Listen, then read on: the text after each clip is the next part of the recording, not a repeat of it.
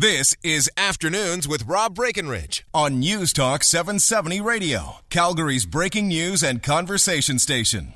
So that's coming up uh, later on today. But as mentioned, we want to start today with a conversation about the Langevin Bridge and the decision at City Hall to rename the bridge. Now, we knew this was coming. I think in, in the aftermath of the uh, Truth and Reconciliation Commission and the report about the impact of residential schools, it just seemed unsustainable.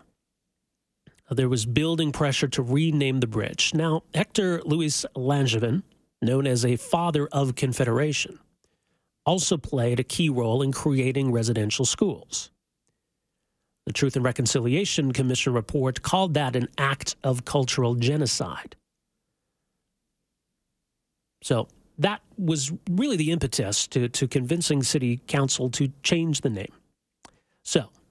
Uh, the vote took place yesterday. The name change is effective immediately. There will be a new plaque unveiled at some point in the near future that will obviously announce the new name and explain the history of the structure, the story of Langevin, and the reasoning behind the new name.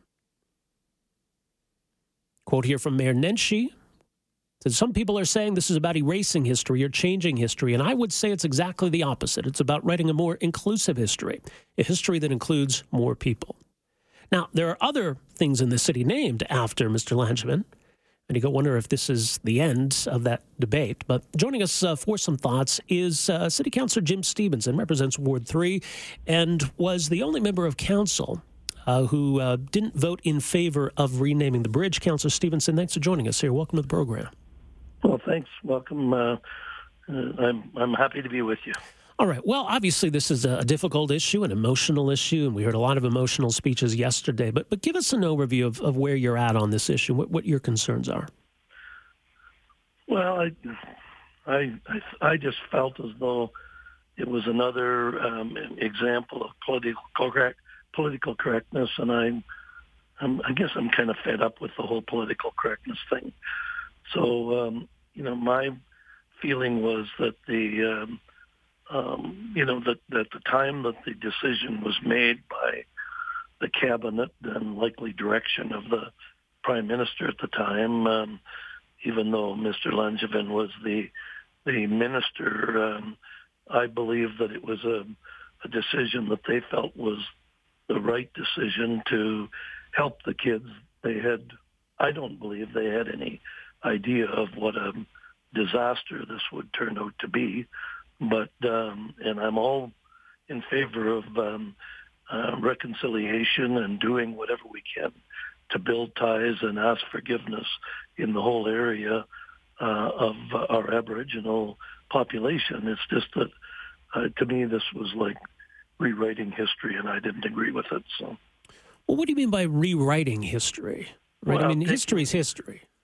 Yeah, it's something that um, the Langevin Bridge has been a part of our uh, history for for a hundred and some years, and uh, Mr. Langevin, from what I the bit of research that I did, I think he had a very um, um, checkered past. He served a lot of years as a civil servant um, or as a you know a, a part of member of parliament or minister, but some of the things that he did turned out to be terrible, and some of them were good. Um, so I'm thinking that um, to take away that recognition that was so important to um, the city of Calgary at that time is is in fact uh, rewriting or taking a piece out of our history. So that's that's what I had uh, an objection to.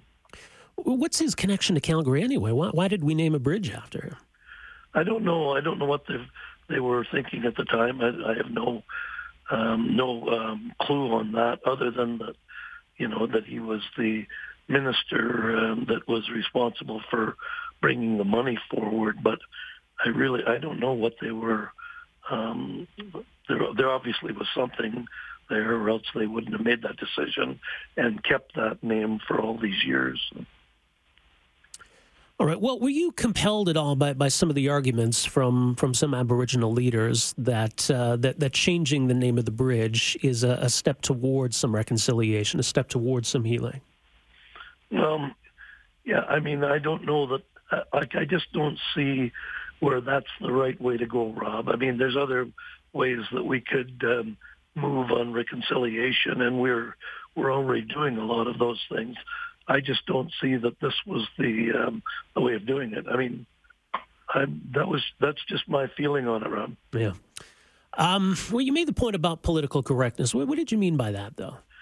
Well, it seems that we're we're constantly um, looking at our past and saying, "Oh, this was this uh, uh, in today's um, uh, thinking. Those things in the past weren't um, aren't uh, in in line with our thinking of today. So therefore, it would be um, the correct thing to do to change and um, eliminate that connection to past decisions. So, so I'm, um, you know, I'm, there's been there's lots of examples, and you know, right. in uh, where uh, people are are made are moved to to make changes or to make um, statements that are in line with political correctness, and and sometimes I think we go too far with that. All right. Well, um, you know, I guess uh, it's a moot point now, right? The, the the vote was held. The the bridge is going to be renamed, but um, at, at, least you have the opportunity to make your point. Yeah, that's yeah, that, that's not everybody has to agree on these things. No, that's true. Councillor Stevenson, we'll leave it there. Appreciate you making some time for us here today. Thanks, Thanks for sharing your thoughts with us.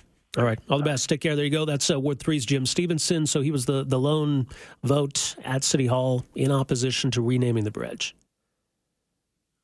That felt we, we didn't need to do so. That there are other ways that we can uh, address this part of our history. That renaming a bridge doesn't really do anything or doesn't really change anything. Uh, it is worth noting that uh, there is still a school in Calgary that bears the name Langevin. There is, of course, in Ottawa, the Langevin Block, where you will find the Privy Council office, the office of the Prime Minister, some important people working in some important offices in a building, in a block named uh, after Mr. Langevin.